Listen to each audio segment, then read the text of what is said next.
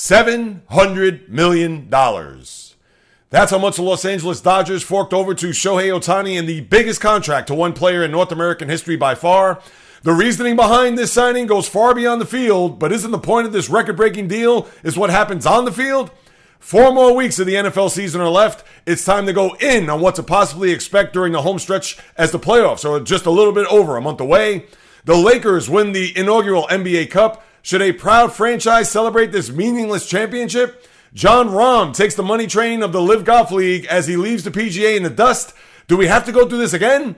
I guess we do, as another loaded hour of sports talk awaits as I provide all the above and then some for you guys and gals. It's all coming up, but first, this message. J Reels here, just passing by to send a brief reminder to please subscribe, rate, review this podcast, the J Reels podcast, on wherever you listen to your podcast, whether it's on Apple, Google, Spreaker, Stitcher, Spotify, iHeartRadio, Luminary, Castbox, all of the major platforms that are out there.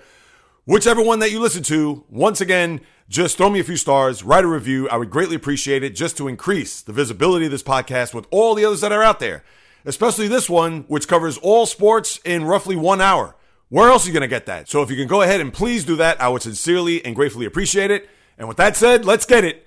The J Reels podcast begins in five, four, three, two, one. Let's get this sports podcast party started, all right?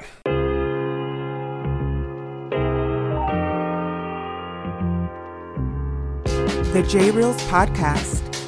Why don't you wait until July 1st to make an announcement? What a disgrace. He can rack up all these numbers in October, November, and December, but what really counts is let me see this in January. The Sports Rebel without a pause, delivering fast paced, jam packed sports talk like no other. Listen, I gotta call it as I see it. He is not a good player. I'm sick and tired of having to deal with the disappointment of this franchise. When does it stop? And yes, another winter that I can sleep in peace. Coming correct, direct, and in full effect. Let's get it. This is the J Reels podcast. Welcome aboard. What is happening, Michael people? Greetings. How are you? How's it going? How's everybody doing out there? What is the latest and greatest? Hope everybody's doing well, feeling fantastic, in excellent spirits. We're creeping closer to the holiday season as Christmas is just two weeks away from today and 2024 a week after that. But what matters at the moment is right now as I get ready, set, and go with another jam packed, fast paced hour of what I love to talk about. You know what it is, people, as this is the J Reels podcast with your host, J Reels.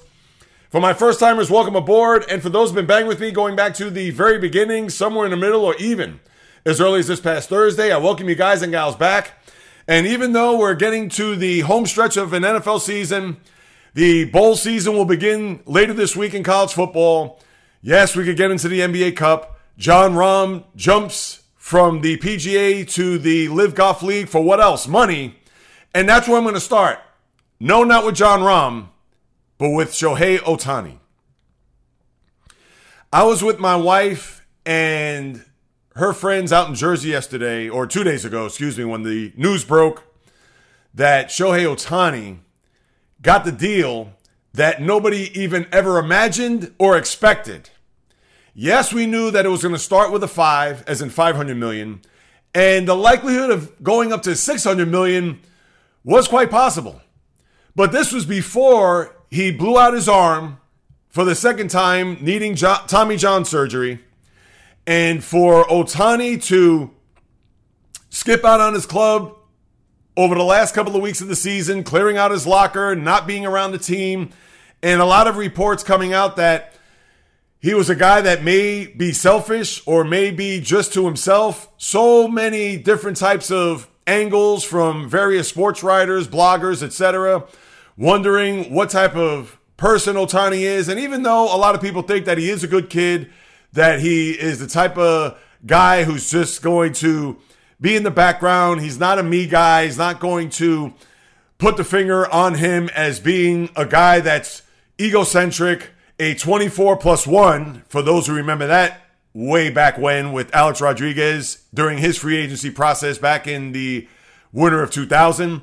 But for Ohtani, even though we don't really have a finger on the pulse of what kind of guy he is, and with commercials, New Balance, and even though for all intents and purposes his teammates love him, And a lot of people think that he is a good guy, but we didn't really get a feel for what he was going to look for as far as the contract that we knew was going to be record breaking.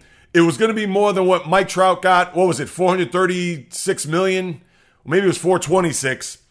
It was in the 420s, and we figured that Ohtani was probably going to get at least five, maybe to 550. Who knows? But as I was with my wife and she pulled it up on her phone that Shohei Ohtani signed with the Dodgers, and I said to myself, that's not a surprise. I just need to know how much money he's going to get. And sure enough, I pulled it up on my phone. Breaking news 10 years, $700 million. The only thing I could say at that point was A, what were the Dodgers thinking? B, is he worth it? And C, what does this do for another player somewhere down the road? And it's going to be baseball because remember, there's no salary cap in baseball. So you're not going to see a contract like that in the NBA. You're not going to see a contract like that in the NFL. Although Patrick Mahomes, when he got his what? I believe it was close to 500 million, 10 years. And even with the salary cap, we could see how the Chiefs are suffering a little bit. And we'll get to the Chiefs in the NFL a little bit later on. But you're not going to see a contract like this ever again based on a two way player, a guy who's not going to pitch next year, by the way. But let's go in those three steps to start off with A, the Dodgers forking over this money. Number one, I don't care how they spin it. I understand that people from certain factions are saying that this is a record breaking deal, but it's a bargain based on all the off the field stuff, based on all the marketing, the merchandising, even the potential relationship between whatever Japanese market, whatever, let's say, communications company, whatever just industry that's overseas that they could marry with the Dodgers to just make boatloads of money. And how I look at it is, is that the Dodgers, we understand that they're worth probably off the top of my head before Ohtani signed at least $4 billion. And just because you sign Ohtani and let's say maybe they're worth $6 billion or maybe even, I won't go as high as 7 billion because that means they're worth more than the Dallas Cowboys, which we know that's not going to be the case. But if it's going to be the inner workings of business and all the other things that I mentioned, right, this could be a boon for a Dodger franchise, as we know, is one of the cornerstone franchises of Major League Baseball. It's not like they're trying to put themselves on the map when it comes to a team that's looking to be in the neighborhood of the Yankees, Red Sox, Cardinals, Cubs, and of course Dodgers, who in no order are the pinnacle when it comes to tradition, when it comes to their history. And for a Dodger franchise that has made this deal and put Ohtani in a stratosphere unlike any other in the sport. And I'm going to get to that in a second. But for the Dodgers to think that this is going to be a deal that is going to make them print money, quite possibly. And if so, God bless them. But isn't it about winning? Isn't it about World Series? So you mean to tell me that if the Dodgers make out like fat cats over the next 10 years, but they're unable to win a World Series, is this deal going to be successful? Or is this deal going to be even more successful if Ohtani happens to have another arm injury throughout the course of this 10 year contract? Or at the back end of this contract, he's hitting 240 with 18 home runs and 60 RBIs? That he's not going to be anywhere close to the MVP that he's been to the last three years? So, yes, overseas, they can make a king's ransom. And obviously, here in the States, billboards, as I mentioned, marketing, advertising, you name it. He's going to be everywhere. And you know what? He deserves that, and he's earned that. But for a franchise to fork over that kind of money is just unfathomable. I mean, think about this. We talked about Mike Trout, $426 million. Even Patrick Mahomes. All right, so let's say even with the restructuring of his contract, I believe at the end of the day, it's going to hit $500 million. And then Jon Rahm, I know this doesn't count because it's an individual sport and he's jumping over to a league with the Saudis of LIV, where for the next three years, it's been reported that he's going to make $300 million. So obviously, if you do the math, it's 100 million over the next three years, which still blows away what Ohtani would make over the first three years of his contract on average. But for a North American sport, for a player to make that kind of money, and sadly, when we look at baseball with no salary cap, you cannot even wrap your head around just the enormity of this deal. And not only that, he is getting paid based on what he's done here over the last few years. And that's not to say, even if he got $501 million, people would still fall out of their chairs and still say, how could one player get this much money? Understandably and rightfully so, no matter how unique this player may be. But to think, even with his arm being blown out and not pitching next year and not knowing if he's going to come anywhere close to what he was as a pitcher in an Angel uniform. And it's not to say that he was a Cy Young candidate. Now, this past year, he probably was close. Maybe he was in the top five. I don't believe he was in the top three, come to think of it, because it was Gerrit Cole. Uh, I can't even think of the other two pitchers off the top of my head at this very moment. But Ohtani probably got some votes, but it was more fourth to fifth place votes. I don't think he got any first, second, or third place. So, with that being said, you're pretty much paying, as a right to second, $70 million a year for a designated hitter. A good one, I might add. But for now, with all of the pressure that's going to be put on this kid to produce and to be in this country where I'm still thinking that he's adjusting to the culture, to the language, to everything. And sadly, this is going to be a contract that the spotlight's going to be on him, not only just from the day he walks into training camp, but now and all off season. And I don't want to spend too much time on this because we could talk about this throughout the entire podcast because of just the magnitude of how much money he's going to make. And all I could say to Ohtani is I hope he has great health and I hope he produces. Is he going to live up to this contract when it's all said and done? Absolutely not. And of course, the bigger question is he worth it? Hell no. Because unless he was going to be 100% healthy going into next year to pitch and also to hit, and for him to be, let's say, in the top two or three when it comes to Cy Young and the MVP, we can honestly say that he may still not be worth it, but he's close to it because of what he does. He's a dual threat. But as a right to second, there is no way. And I don't know who his agent is. And I don't know who his representation is, but boy, do they get a gold star, maybe even a platinum star for pulling off this deal. Because think about this this is almost similar to a guy blowing out his knee as a running back. And we understand running backs don't make that kind of money. But my point is, is that you could have Walter Payton or Jim Brown have a monster season and he's going to go into his free agent year not playing running back next year but he would still make top dollar. That's equivalent to what we've seen here with Ohtani. Or a guy that's going to be on the shelf for a year and he's still going to get paid top dollar, bigger than anybody in the sport. And that's where the representation comes in. And you know that they're popping champagne over the last 48 hours, I would think, considering that this deal, which is not going to be topped ever again. Remember when Giancarlo Stanton got 325 million? That is pales in comparison to what Ohtani got, or even Bryce Harper, or even Francisco Lindor. Juan Soto, we talked about this last week. He's probably going to have a monster year this year, batting in front of Judge, walk year.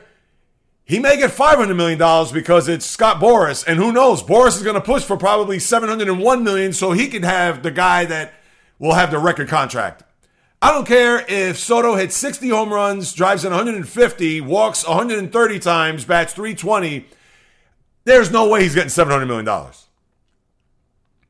But this is why a contract like this is a lightning rod for just sports talk fodder like this, controversy to a certain extent. And one more time, I don't care how the Dodgers spin this when it comes time to raise the jersey and have the pomp and circumstance probably in the outfield at Dodger Stadium when they introduce Shohei Ohtani as a member of the Dodgers.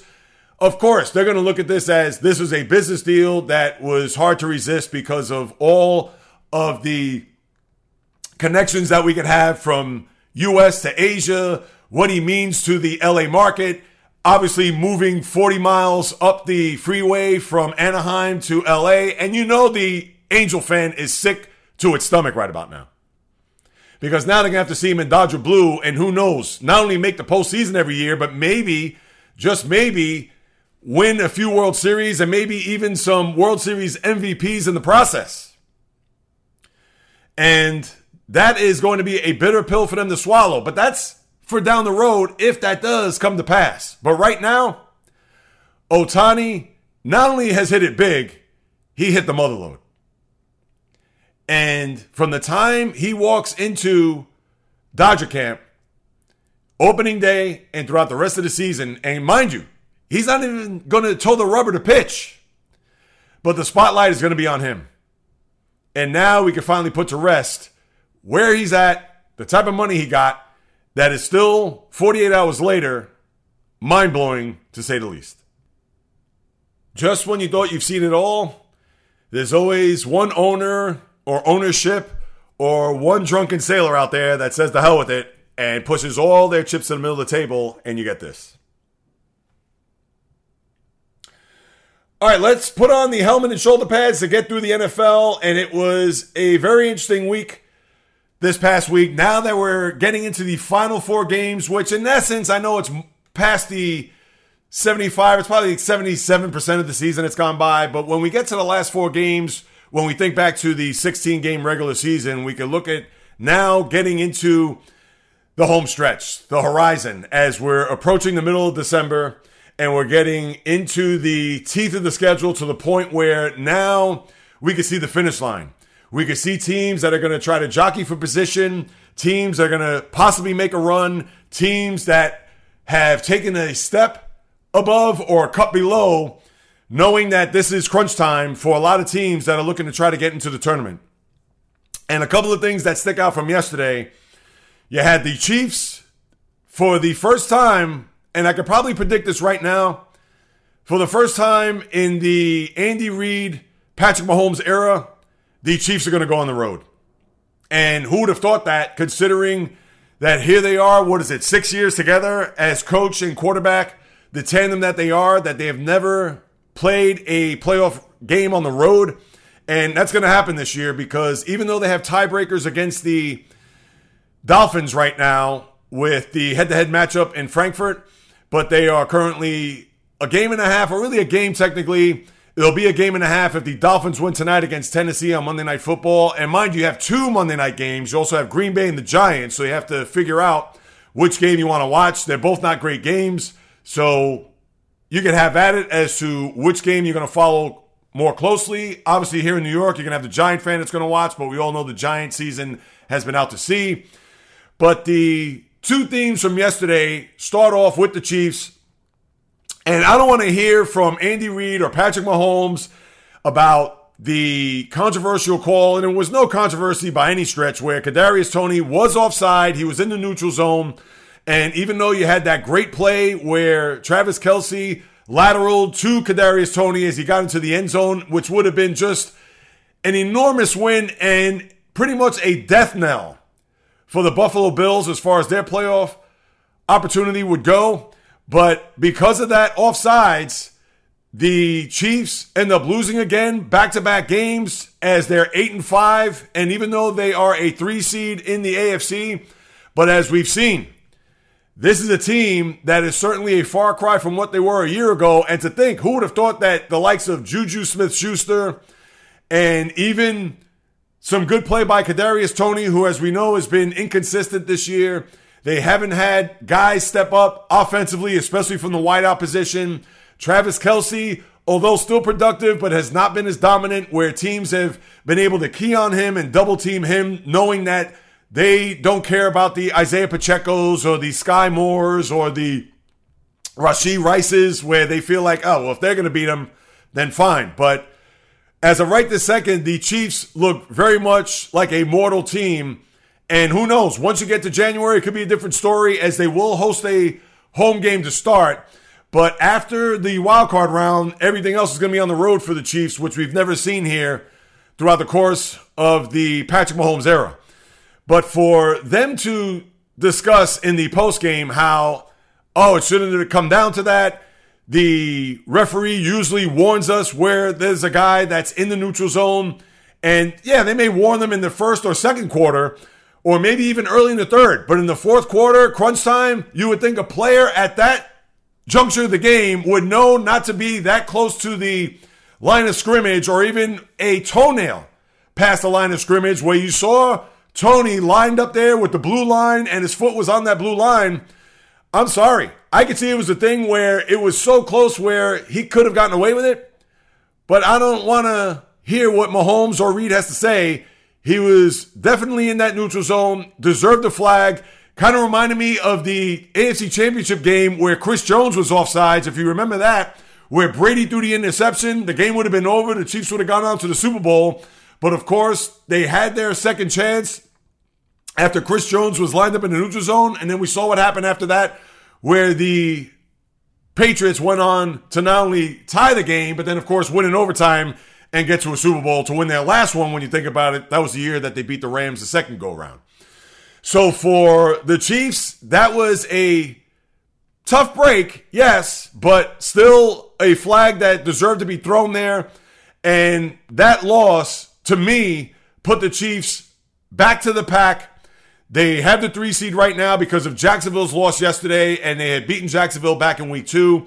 But you can forget about them getting a one seed unless the Dolphins and even the Ravens, for that matter, start to fall apart here during the last four games of the season. So that is theme number one. That because of that loss yesterday, you can forget about the Chiefs even thinking about home field. And thank God we don't have to worry about them playing at Arrowhead Maybe for the one game for the wild card, we understand that. But after that, it is going to be on the road for the Kansas City Chiefs.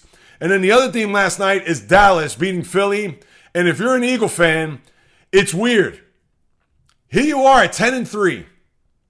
And I understand you lost back to back weeks to San Francisco and Dallas, the two teams in your own conference that chances are you're going to have to go through to get to a Super Bowl, whether they're going to come to you or you have to go to them.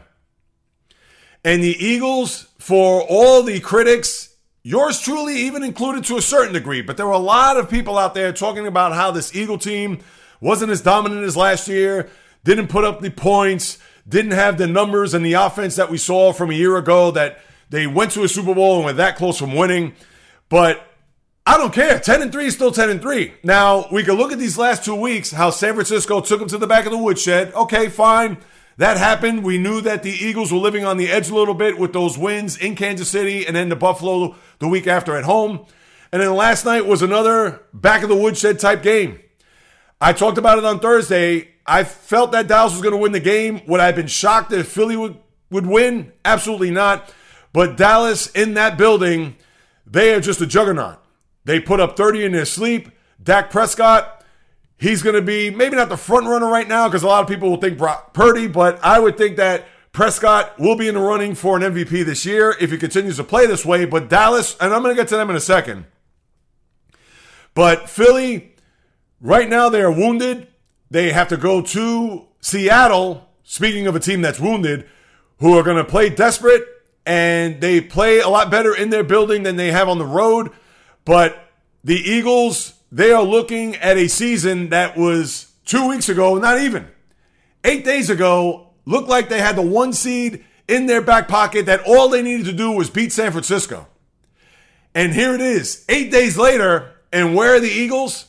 They're currently fifth in the NFC. So the eight day turnaround that was for the defending NFC champions from being a one seed just the morning of last Sunday to now, eight days later, as you wake up or as you're listening to this, whether you're commuting home, on the treadmill, Christmas shopping, etc., they drop from number one all the way down to the five seed. And that is going to be crucial because if the Eagles, for whatever the reason, do not win a division and get the second seed overall in the conference, they will have to go on the road, similar to what Dallas did last year as a five seed, to where they'll play the NFC South winner. And right now, Tampa has pole position, even with them, the Saints, and also the Falcons tied at six and seven. And then from there, they'll have to go to, in all likelihood, it would be Dallas, depending on what these six and seven seeds do, because of course the lower seed will play the one seed. But as strange as this may seem, the Eagles, it's still all right in front of them to at least win a division. Because right now, with San Francisco beating Seattle yesterday, no surprise there at Santa Clara, the Niners currently have the one seed in the NFC, followed by Dallas, then Detroit, and then Tampa. So with the Eagles having to go to Seattle, it lightens up to where they play the Giants two of the final three weeks of the season, sandwiched by Arizona, to where Dallas has to go to Buffalo next week. And now Buffalo has been resuscitated, although they're still on the outside looking in as far as the playoff picture. And then they have to go to Miami the week after that, which is going to be a fascinating double duo or double dip to play the AFC East, two teams that obviously, if they make it to the playoffs, we know the Dolphins will, but the Bills, if they get hot at the right time, they can make a run. And Miami, to me, they are the Dallas Cowboys of the AFC. Teams that are good at home, but can't win a big road game. And now you have Dallas going on the road back to back weeks, one in a, I would think, pretty cold and hostile environment to one that's going to be a lot warmer the week after on Christmas Eve, but still, it's going to be a game where I'm sure a lot of Cowboy fans are going to flock to South Florida. I understand it's the holidays, but I would think there's not going to be a seat to be found at Hard Rock Stadium to see how the Dolphins and Cowboys will stack up against one another in a late season tilt. So, again, although the Eagles Right now, it's still all in front of them, knowing that their schedule is a little bit easier to win a division. I don't know. They're going to have to bank on San Francisco losing to Baltimore on Christmas night. If the Eagles were to run the table from here on out, that's the only way they'll get the one seed back. And for the NFC and AFC as of right this moment, I'll break it down this way.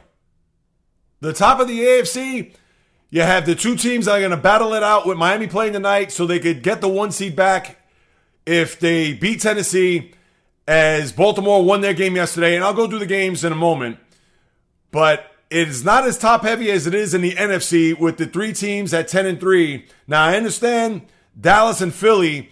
Philly, with them being a five seed, they're going to drop down. But again, because they're tied with Dallas, and obviously a lot could change here over the course of the next few weeks, but that is going to be a race. And remember, San Francisco has the tiebreaker over Dallas and Philadelphia at this present moment.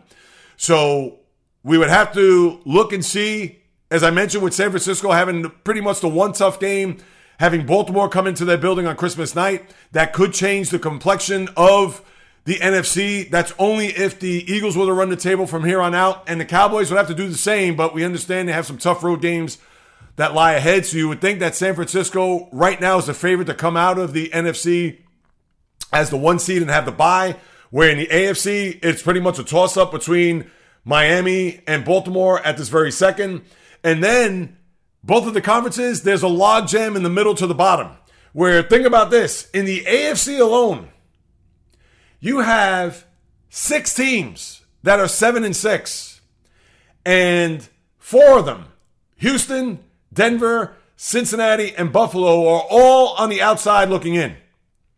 Where Pittsburgh and Indianapolis both at seven and six, and they have a monster game this Saturday 4:30, and that's going to be pretty much whomever loses that game could be out overall because with tiebreakers this late in the year, that is a must win, and it's in essence it's a playoff game for both these Steelers and Colts. And then even in the NFC, where you have a logjam in the NFC South, as I mentioned with Tampa, New Orleans, and Atlanta, who's going to come out of that? I couldn't even tell you. And then you have Green Bay, who plays tonight against the Giants. We have to wait and see what's going to happen there. Minnesota, who kicked a field goal with less than two minutes ago to win 3 0 in Vegas yesterday. So you can imagine what type of game that was. And then you also have a Ram team, Seattle. I guess you could throw Atlanta, New Orleans, although I don't think they'll be a part of the wild card mix. But you have a bunch of teams there that are six and seven, similar to the AFC at seven and six, that are going to fight for that final playoff spot. So you have, right this very moment, 22 teams that are still alive. And yes, you could talk about some teams that are mathematically alive, whether that's the Jets, and I'm not even going to include them, or even the Bears for that matter. Please. Those teams, there's no way they're going to make it to the postseason. But you still have a lot of teams alive, and that's what's going to make this final stretch very interesting. And who knows, maybe over the course of the next couple of weeks, these teams are going to fall by the wayside and separate themselves from the pack. But right now, it's going to be enthralling, intriguing, etc., to see where these teams end up. And yesterday, when we take a look at what went down, I know Tampa, let's start there because Baker Mayfield, he's been inconsistent, but he's done the job. He's kept his team afloat, he's kept his team involved. And yesterday was a big win for them as they marched down the field with less than a minute to go to get the go ahead score and win 29 25 to put themselves in first place in the NFC South. I understand it's not saying a lot, but for Atlanta, who, let's face it, if they make it to the postseason, and I would think out of the three teams in that division, that's the one team I do not want to see. The Saints, they're another team that's an eyesore, but with Derek Carr, you never know for one game, and they do have some weapons offensively and a decent defense that maybe they could be at least a little bit competitive in their matchup against the five seed, which looks like at this very moment is going to be Philadelphia. And in Tampa, we've seen Philly and Tampa early on a Monday night, but again, even with guys like Mike Evans and Chris Godwin and just a smattering of players that were from the Super Bowl team three years ago, again, I don't see them being a big time threat in a wild card game, even if it is in their building. So the Saints is the best of the bad lot that I think that if they were to win a division, they'll probably be the most competitive out of the three, but that's not saying a lot. And speaking of which, New Orleans, who beat Carolina, there's no surprise there. Not impressive when you look at a team that's 1 and 12, but the Saints keep pace with Tampa and Atlanta. And again, as we look down the stretch of the season, I believe the Saints, they're going to have to play the Falcons. I know the last game of the season, but the Saints, as we take a look at it here, they have the Giants then they're at the Rams, at Tampa, which is going to be enormous, and host the Falcons to wrap up the year. And earlier this year, when they played the Bucs, they lost at home, so they're going to have to win this game in order for them to get any tiebreakers. Now I have to break down what the division records are and common opponents, etc. But they cannot afford to lose that game against the Buccaneers on the road that would be on New Year's Eve. So that's one game that we'll have to keep in mind down the stretch. Tampa, their schedule down these final four games are as follows Tampa goes to Green Bay, followed by a home date against Jacksonville, the Saints, and then at the Panthers. These next two games, really the next three games, are going to be tricky because Green Bay, if they win tonight, they still have a lot of gas in their tank to see if they could push to get into the postseason. Jacksonville, who has stubbed their toe here and has not been impressive over the last couple of weeks, but they're going to need the game as well. The Saints, as we all know, that could be for the division. And then at the Panthers, you would think that'd be a win. So the next three games are not going to be easy for the Buccaneers as they play down this final stretch. And then for the Falcons, as we take a look at their schedule, the Falcons next week, they go to Carolina then have a date at home with the Colts, followed by a game in Chicago, and then at New Orleans to wrap up the year. So their schedule isn't that bad. It's actually pretty easy when you think about it. You got Panthers, Bears, although in Chicago, not going to be easy. Cold weather, even though a running team like the Falcons. But it's all right in front of them for those three teams. And who's going to come out on top? I couldn't even tell you at this very moment. You would think the schedule favors the Falcons a little bit more than the Buccaneers and the Saints, but with that division, I couldn't even tell you. Speaking of Jacksonville, they lose in Cleveland yesterday, where Joe Flacco, think about this. This guy's been sitting on his sofa throughout the whole regular season, and he gets into a game last week, played pretty good against the Rams for a guy who's 38 years old and has not really been playing any type of football going back to last year, and put up another good effort there yesterday. I know a bunch of turnovers there by the Jaguars as they shoot themselves in the foot. Jacksonville, who over the last couple of weeks, you would think that with the game Monday night against the Bengals, which could have put them at, as a one seed, if you believe that, and now they're currently fourth in the AFC, which was just a bad drop off here when you think about it because the Bengals with Jake Browning, who's actually played well, and you got to give it up to him. But going into that game, knowing that they had an opportunity to put themselves in good stead in the conference, not only losing that game, but then they lose in Cleveland, which could happen. And even though the Browns have lost their last two, but now they're a team where they're Jekyll and Hyde, and you don't know what kind of team you're going to get from one week to the next. To me, that's Jacksonville. And Cleveland put themselves in a spot where they currently sit at five by themselves, although we know that could change at the drop of a hat. But good job by the Browns there yesterday, not only just beating Jacksonville, but getting back in the win column. And they have the Bears coming into their building next week, so that could be another win for them as we trudge forward onto the season. Detroit beating Chicago yesterday, no surprise there. As the Lions, they're going to be a team that, unfortunately, with San Francisco, Philadelphia, and Dallas, they're going to get lost in the shuffle here. But Detroit, they will host a home game. I get it that they still have to play the Vikings twice, and that could be huge for the division, and especially with tiebreakers. But I would think, as of right this second, the Lions should be fine to win a division. And even though the Lions, where are they at right now? They're two games ahead of the Vikings, nine and four to the Vikings, seven and six, but then beating the Bears yesterday in ho hum fashion, 28 13. No surprise there. The Bengals did the Steelers a big favor there yesterday as the Bengals win 34 14. Jake Browning, another solid performance, 275 yards. Indianapolis with no answers there. Of course, no Jonathan Taylor. And for the Bengals, who think about this, what a topsy turvy year that they've had. They started off 0 2, 1 3. Then they got on a roll when they beat San Francisco. I believe at that point, what were they?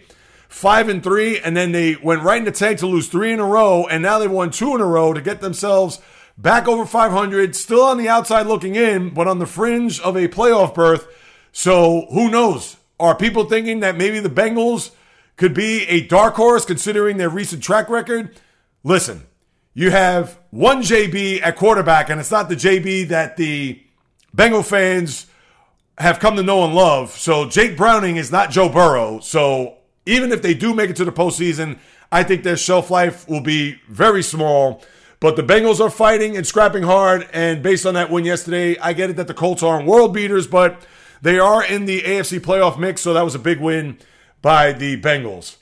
What about the Texans? That was another loss there for Houston where they lose not only Nico Collins, the wide receiver, but also CJ Stroud, the quarterback, as he did not have a good game. And give it up. Zach Wilson had the game of his life, almost threw for 300 yards, had a couple of touchdowns as the Jets went going away. But the Jets, too little, too late. I don't care what people are going to say here. They have to go to Miami the week after next, or is it this week? No, it's actually this week because the game against the Cowboys is the following week. Got my weeks mixed up when it comes to the Miami Dolphin home schedule.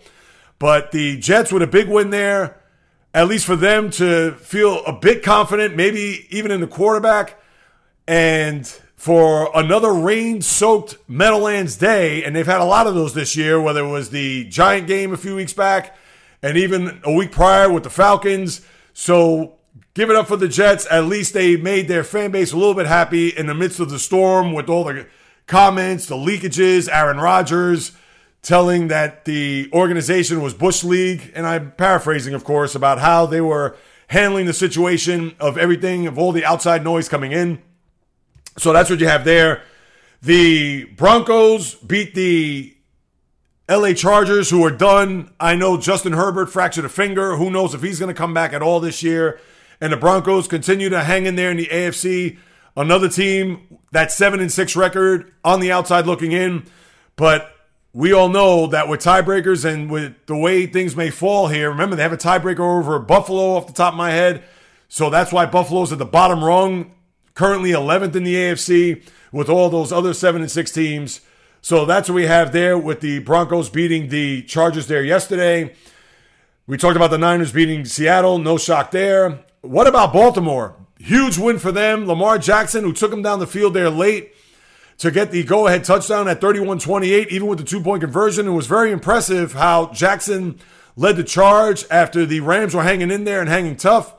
But then they were able to get a field goal to tie. And then after two, three and outs, by the Ravens at first and then the Rams, what happens? They get a punt return for a touchdown to ice the game where Baltimore 10 and 3 currently number 1 in the AFC. And I know Baltimore is going to be dangerous, but I got to see them play big time football in January because we have not seen that. And a game against Tennessee in a wild card round a couple years ago doesn't cut it for me. We saw them as a one seed in the MVP year, Lamar Jackson, where they were 14 and 2. And what did he do? He spit the bit. And Jackson, who got the big time money this offseason, and for him to take his team to bigger heights, he's going to have to play at that MVP level in January and maybe even in February if they get that far to Allegiant Stadium in the Super Bowl. But that's for then. This is now. But Baltimore, who's been very impressive, and even though John Harbaugh with a Super Bowl victory under his belt, he still puzzles me with his coaching decisions. So that's another thing to keep in mind, especially as you get toward the deeper end of the pool, end of the season, and into the playoffs.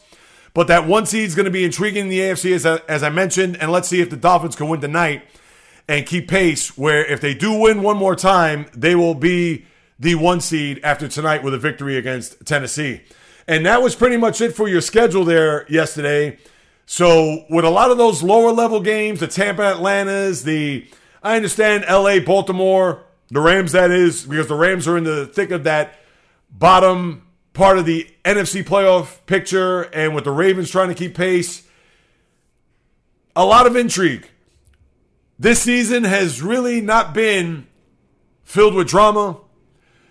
Of course, there's always going to be interest with people with their fantasy leagues, etc. But this has not been a season to remember to date. But who knows? Maybe this could turn on a dime here with the last four weeks of this season with the aforementioned 22 teams that are still alive. To me, realistically, not the teams that are still mathematically alive. If you want to put that, you may have what 30 teams because I believe the Patriots and the Carolina Panthers are officially eliminated. So if you want to say, well, hey, 30 teams are still alive, I mean, seriously, come on, let's not even go there. If you're Washington, if you're some of the other teams, as I mentioned, the Giants, the Jets, come on, those teams are not going to be alive or in the hunt, as you see on a lot of these pregame shows. Give me a break. But that's what you have here in an NFL season that should get higher and higher and higher as the interest will just continue to peak, peak, peak, as we get through the holiday season, past the new year, and then the final week, 18 there, that first full weekend of the new year. And you know, Jay Reels is going to be here for all of it to break it all down as we get past a week number 14 today, or tonight, I should say, with the games in Miami and New York. To stick with the football, at least from the college version, I know Army Navy had that goal line stand there for Army to win, and usually Navy wins these games. Although Army has had success over the years, but I did not watch, but I do know about the goal line stand for Army, and I'm sure that they were just ecstatic to beat the Navy there in a rivalry that goes back forever. So kudos to Army for winning that game. And your Heisman Trophy winner was none other than Jayden Daniels, the LSU quarterback, who I understand with all the yards and all of the just talent that was displayed. A lot of people compared it to Lamar Jackson's win Louisville when he won the Heisman Trophy that year. But for Jayden Daniels, who beat out Michael Penix Jr., that if I had a vote, I would have voted for Penix. Not only beating Oregon twice, not only putting up the numbers that he did, I understand it wasn't as flashy and it wasn't off the page when it comes to what Daniels did, combining for almost 5,000 yards of offense, 3,800 passing, 1,134 rushing, 50 total touchdowns. I mean, that's just a remarkable season no matter how you cut it, but LSU is nowhere near a college football Final Four. Yeah, they'll make it to a bowl, but even with Daniels' exploits, to me, I would have given it to Penix, but Daniels is deserving, so I got to give it up. And he did win. I'm not going to say in a landslide, but certainly had a comfortable margin when he had how many first place votes? I think he had 503 first place votes, where Penix had 292 and he was second. So Goes to show you that Daniels, with everything that he did on the field, including that big game, I believe it was against Florida, where he had over 600 total yards of offense. Just remarkable display by the young quarterback. So he is your Heisman Trophy winner here for 2023. Now, let me lace up my high tops and go through the association as the focal point of this segment is going to be this NBA Cup. And as I've been talking about for the last couple of weeks, more so this past week, thank God it's over. And I understand I'm throwing cold water on this. And this was an attempt for the NBA to garner any type of attention and interest, as we know. But let's face it, when we look at the Final Four, I was hoping to get an Indiana New Orleans NBA Cup, which would have been a little bit more intriguing because you would have seen Zion there. You would have seen Tyrese Halliburton, who had a hellacious last week, although in the final he was good, but not great, and he needed to play great in order for him and them to beat the Lakers in that cup final. But for the Lakers to win this thing, and congratulations to them, where LeBron James is your in season tournament MVP. And I get it. I guess he got it for the semifinal and the final because we all know that Anthony Davis had that monster final game where he put up 41 and 21. And even though LeBron put up 24 and 11, but I guess you got to couple that with the game against the Pelicans where they just annihilated New Orleans. And even Zion came out to say that it was just upsetting and maybe they, you know, they deserved, not to say they deserved better. And again, of course, I'm not quoting him, but for his disappointment and not being able to step up, hopefully that's a lesson for a young Pelican team trying to find their way in the Western Conference and throughout the league. But this in season tournament slash semifinal slash cup, it didn't do anything for me. I'm sorry. And now what's going to happen is that you saw LeBron raise the trophy over his head. And this is another thing to add to his accomplishments, to add on top of his mantle. I get it that for those who care or for those who are that involved or wrapped up in his resume and the first ever NBA Cup, we could put that another feather in his cap. But does anybody really care? What are they going to do? They're going to raise a banner now to the Staples Center Crypto.com Arena as the 2023 NBA Cup champs. When we all know with the Lakers, it's about world championships and not NBA Cup championships. This is why it's not going to work. And to me, I could see it was a thing where the people that I talk to who are big sports fans had say, "Hey, Jay Reels, are you into the in-season tournament?" Or, "Hey, what do you think about the game last night?" Or, "Wow, what a cup final!" Which wasn't really a great cup final when it's 123-109. But the NBA, I'm sure they're going to go back to the well next year, and it's going to be something that they're going to do for years on end. But to me, it's all about the brass ring, not about the crackerjack ring. I'm sorry. It didn't do anything for me. I know that they were trying to do something along the lines of getting some early season excitement. And even with the window, how it broke down, it was perfect because that was the only sport in town that night, unless you're watching the NHL. But without NFL football, college football, nothing else to really watch, that was the one thing that you could at least sink your teeth into if you're a sports fan to say, well, hey, maybe I'll watch this to see what it looks like. But with the blinding colors on the court, and just the let's face it, it's gimmicky. It doesn't do anything for yours truly. Sorry. I've said it before, one last time, I could put it to bed. That's all there is to it. And I'm sure a lot of people feel the same way. Maybe the young basketball fan, and maybe even to a certain extent, the young basketball fan didn't gravitate to it. Because I get it, the young basketball fan, they're more into the players and the stars of the league than following one team and just living and dying by every basket. So for this NBA Cup, I'm sure Adam Silver and company, they're going to spin it. Oh, it was successful. Look who, who the champs are. We had LeBron there, the game's biggest star. And I understand you could want to say Jokic and Giannis and Embiid, but LeBron, he's not at the peak of his powers as we know, but he's still putting up big time numbers as he'll turn 39 toward the end of the month. But they're going to deem it a success. But as far as just a casual or even just a good sports fan to say that they were engrossed and riveted by what took place over the last month and especially this week overall, I bet you they would say, nah, I followed it from afar, but yes, it wasn't as if on a Saturday night, 8.30, I had to turn on ABC to see what LeBron was going to do against a young whippersnapper and Tyrese Halliburton and a Pacer team that, who knows, maybe could make some hay in an Eastern Conference when it's all said and done. And now we can go back to business. We can go back to a regular season where we won't pay attention to until we get to Christmas, two weeks from today, where unfortunately the NFL will swallow it whole and you have three bad games that day. Well, really two bad games. The night game is Baltimore, San Francisco, excellent game. But you have Las Vegas, Kansas City, and the Giants in Philadelphia. So tune to the NBA instead for the first part of the day because those games are just eyesores to watch.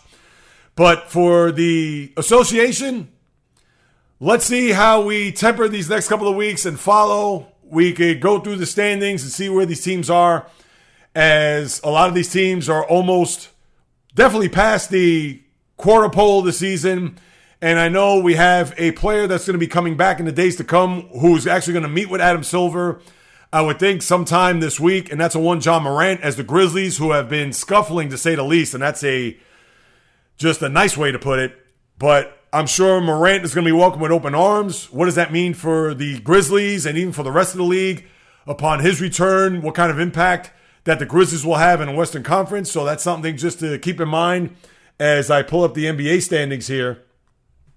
And I want to also get to Tyrese Halliburton in a second. But for the Grizz, who I believe off the top of my head, what are they? Six and thirteen upon last check of the standings. The Grizzlies here in real time, J Reels. They are currently six and fifteen. And Morant will come back after the 25th game, which is still about a week and a half away. But for a team that's been floundering and needs its star, and it's ironic because without him in the lineup, the Grizzlies have actually succeeded. But of course, they have a different cast of characters here. Dillon Brooks is gone. You bring in guys who have been injured, a la Marcus Smart. Different team, different makeup now. But who knows if Morant's going to infuse any life? You would think he will. But this could be either a turnaround where Morant's going to take the season personal and make it his own vendetta among the rest of the league. Not that the league has done anything to him as far as the teams are concerned. He's either going to play that way or it's just going to be a 30 win season when it's all said and done. And who knows what that means for the coach? Who knows what that means for the organization as far as where they stand with their superstar player? And as far as Halliburton goes, I know in that semifinal, he showed up Damian Lillard there with the Dame time, and he's been stupendous.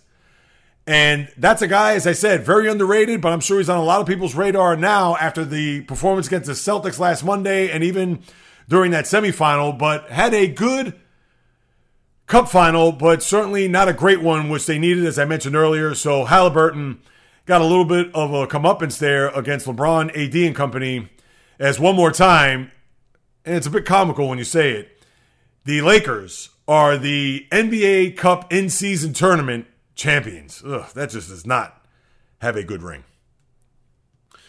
As for what's happening on the ice as I lace up my skates, you had the LA Kings who were in town who had an NHL record 11 game winning streak to start the season. Not only do they lose out on the island against the Islanders there on Saturday, but they also lost last night to the Rangers four to one in what was Jonathan Quick's first game against his former teammates, his former team who had been a part of the Kings from the beginning of time. And we all know that he's what, 37, 38 years of age. It was a special win for him to go up against his former team. And for a guy like Jonathan Quick, who won two cups and was a big part of what they did there in the mid 20 teens, and even though it was at the Garden, and not in LA, but he did get to see a lot of familiar faces. And I don't know when they play LA on the schedule. I'll have to take a look at that. I'm sure it's probably going to be sometime soon when a lot of these West Coast teams play. They usually play within a month of one another as far as familiarity goes. But for the Kings, who have been very good there this year out west, stubbed their toe here on the road a little bit as they're what? A point behind Vancouver and now seven points behind the Golden Knights, who have gotten back on the track and have played well. A little separation there out in the Pacific. But teams that have actually surprised me here, Winnipeg has done very well here as they have scored to the top of the Central. 34 points tied with Colorado at the moment and a point ahead of Dallas as currently constituted. The Hurricanes have gone backwards here. Hurricanes losers of four in a row and a team that was amongst the top of the East, let alone the Metropolitan Division. But they've certainly fallen on hard times here recently and are near the bottom of the division. You also have the Islanders who have played well of late and have put themselves in decent stead in the division as well, amongst the top four. And the aforementioned win against the Kings help, and they've actually won seven of the last 10 with just one loss in between. Had the two overtime losses in the middle of that, including that bad one against the Sharks last week, which I talked about. They had a 4 1 lead in the third period, and they've had just struggled in third periods throughout this season, but have done a pretty decent job, so I got to give it up for them. Rangers have been flying, as we know. Flyers have actually played well under Tortorella, so we got to keep an eye on them. But we all know the NHL season, the slog that it is, and from one week to the next, these teams could go on a five game winning streak, and the next thing you know, they'll hit an abutment and then lose four in a row and take a few steps back. So that's one we have to keep in mind. And also, Edmonton, give it up for them. How could I forget the Oilers? Who beat the Devils last night, and now we're at 500. Remember, this team was 2 and 10, I believe, at one point, and now they've come all the way back. They've won seven in a row. They have 25 points as they play 25 games, so they've made up a lot of ground, but still a lot more ground to go as Connor McDavid, Leon Draisaitl, and company try to get some respectability back, not only just amongst their team, but throughout the league. As one more time, coming back from the dead after that dreadful start, firing the coach Jay Woodcroft, and now here they are at 500 trying to see if they could push that, maybe not the little engine that could, but the engine that is the MVP and company to see if they could get back to some respectability throughout the league. And one other note, Tony Granato, who is a one-time Ranger, played a long time in the NHL, LA Kings, etc., has been diagnosed with non-Hodgkin's lymphoma. So Send a lot of well wishes out to Granato and his family as he battles that 59 years of age, way too young. And even on that note, as I pivot, Chris Evert, who has also dealt with cancer, and now the cancer has come back as she has to go through a second stage of chemotherapy, and a lot of outpouring of love and support has gone on to the 18 time Grand Slam winner, Chris Evert, as we all know, going back to the 70s and 80s, her battles with Martina Navratilova, who have a sisterhood to say the least. They were rivals back then, but now just share a bond that will last them to eternity. And hopefully, Evert will be around a lot longer. Just a shame to see her have to go through this again. So, more well wishes go out to the Evert family as she battles a second bout of cancer here.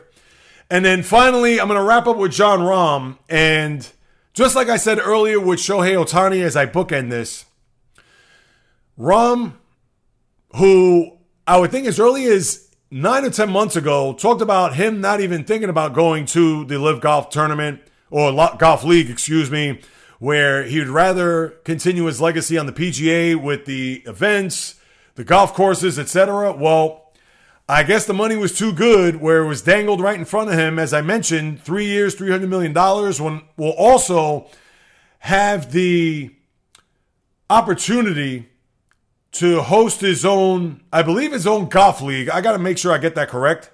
Or maybe his golf team, not necessarily league, but will have the chance to comprise a team under his name and Rahm, who is the third ranked player in the world, and we understand that he is a guy that in these tournaments you're going to see whether it's in the Masters, U.S. Open, the PGA, etc. I get it for the Dyna Wool PGA fan. They're going to look at this as a blow, and then who else is going to go next? Is it going to be a thing where we see of course, it's not going to be Tiger or Rory, and Tiger's on the mend here, as I'm sure you've probably seen in the news over the last couple of weeks or so. But for guys who have balked at going to the LIV Golf League, and when you look at the PGA, who the Scotty Schefflers, guys like that, who have no interest in taking the leap over for the money, and who knows, that could change here over the course of time, as we've seen here with Rahm. And we could talk about how it's going to pretty much submarine the PGA unless they finally come to this agreement, which I believe is supposed to happen by December 31st. So who knows how that's going to play out between now and the end of the year. But how I look at it is if Rahm jumps ship to take the money, so be it. He's going to play in meaningless tournaments. I understand he's going to be a part of all the majors, which goes without saying.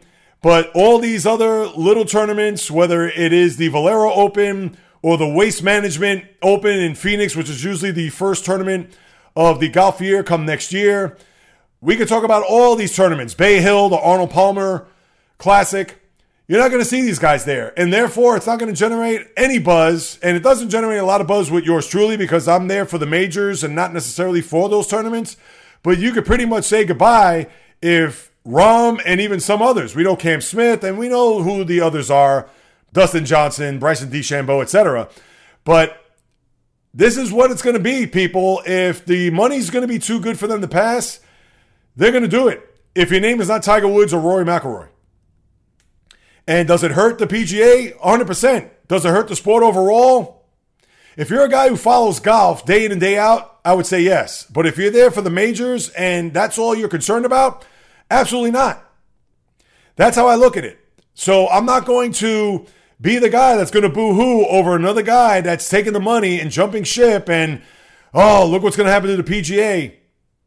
It's going to continue to go on until they hammer out this deal where the PGA and LIV Golf League are going to join forces. That's all there is to it. And until then, you're just going to have to suck it up. And if it does happen here over the course of the next few weeks, then fantastic. But to me, I'm not going to lose any sleep. When all this started to shake down and when these players were making their exit for the money and playing in this Saudi league, I thought to myself, I said, oh, wow, this is going to be a big deal. And not to say it's any less of a big deal, but at the same time, uh uh-uh. uh Unless they're not going to participate in the Masters or in the US Open, which obviously it's not going to be the case because they're going to be exempt to play in these tournaments. But other than that, nobody else is going to care. And the Ryder Cup just passed, so you're not going to have to worry about the Ryder Cup until 2025. So I can't even get wrapped up in, oh, what's going to happen with the Ryder Cup? At this very moment, who cares? By then, I'm sure a deal's going to be hammered out and everything's going to be all peaches and cream at that point. But right now, it's a thing where do I really care that Rahm went ahead and took the money? Absolutely not. It's not going to deter me from not watching the Masters or the four major tournaments that happen between April and July. So all I got to say is, all right, Jon, it's your life, free country, do whatever you want. God bless.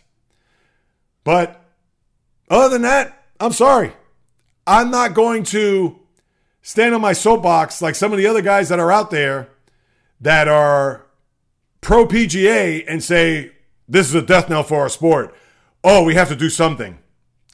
Well, the PGA has to do something, and they should have done something a while ago. And even though we talked about it months ago about them joining forces and having them mesh these two entities together, but nothing has come about of it. But I would think that if Rahm and his departure and whomever the next golfer is going to be over the course of the next couple of weeks, let's say it is Scottie Scheffler or Xander Schauffele or Patrick Cantlay, then who knows? I'm sure they're going to speed up this process to make sure that more of their players don't leave for the money and then have to scramble around and wonder what's going to happen with these smaller tournaments that when the golf season starts next month that their ratings are just going to bottom out. And that's what I got, people. Another episode in the books. Thank you so much for stopping by. Thank you so much for carving out precious time out of your day to listen to what it is I have to say about what goes on in the world of sports. If you haven't done so, please subscribe, rate, review, throw me a few stars, write a review. All that's going to do is increase the visibility of this podcast with all the others that are out there. If you want to hit me up with a question, comment, or suggestion, you could do so at the following on my YouTube channel at JReels. Definitely want to peep that, people. Instagram, TikTok, Facebook, the J Reels Podcast. X, Twitter, JReels1, just a number, or the old fashioned way, the JReels podcast at gmail.com. Whatever you want to send me, hit me up, please do so. I'll be more than happy to follow up with you guys and gals because whether you do or do not know, this is what I love to do, people. It's in the blood, it's in the DNA as we get closer to the end of December. Please stay tuned. I got a lot cooking behind the scenes. I'm not ready to reveal it just yet. And in fact, when I do reveal it, it's going to be on my YouTube channel. So you definitely want to subscribe at J Reels to get the latest and greatest of what's happening behind the scenes of the podcast. I'll relinquish more info toward the end of the month and into January And trust me, February is going to be on and popping. I'm just going to leave it at that. So you definitely want to stay tuned to the podcast. Stay tuned to the channel because all I'm going to do is continue to bring the fire, passion, fury, energy from what I love to do. Sports is in the blood, it's in the DNA, as I like to say. I'm not going anywhere as long as I'm alive and breathing on God's green earth, talking about what it is that I love since day one that I've arrived on this planet, and that is SBORTS with my thoughts, opinions, feelings, analysis, critiques, praise on anything and everything. That happens on the world of the diamond, ice, gridiron, hardwood, golf course, racetrack, tennis court, boxing ring, octagon, you name it. From my lips to your ears, from my heart to your soul, from where I am to wherever you are, the J Reels podcast always comes correct, direct, and in full effect. From the South Bronx to South Beach to South Central to South Pacific and all points beyond, peace, love, and God bless everybody. And until next time on the J Reels podcast, on the flip, baby.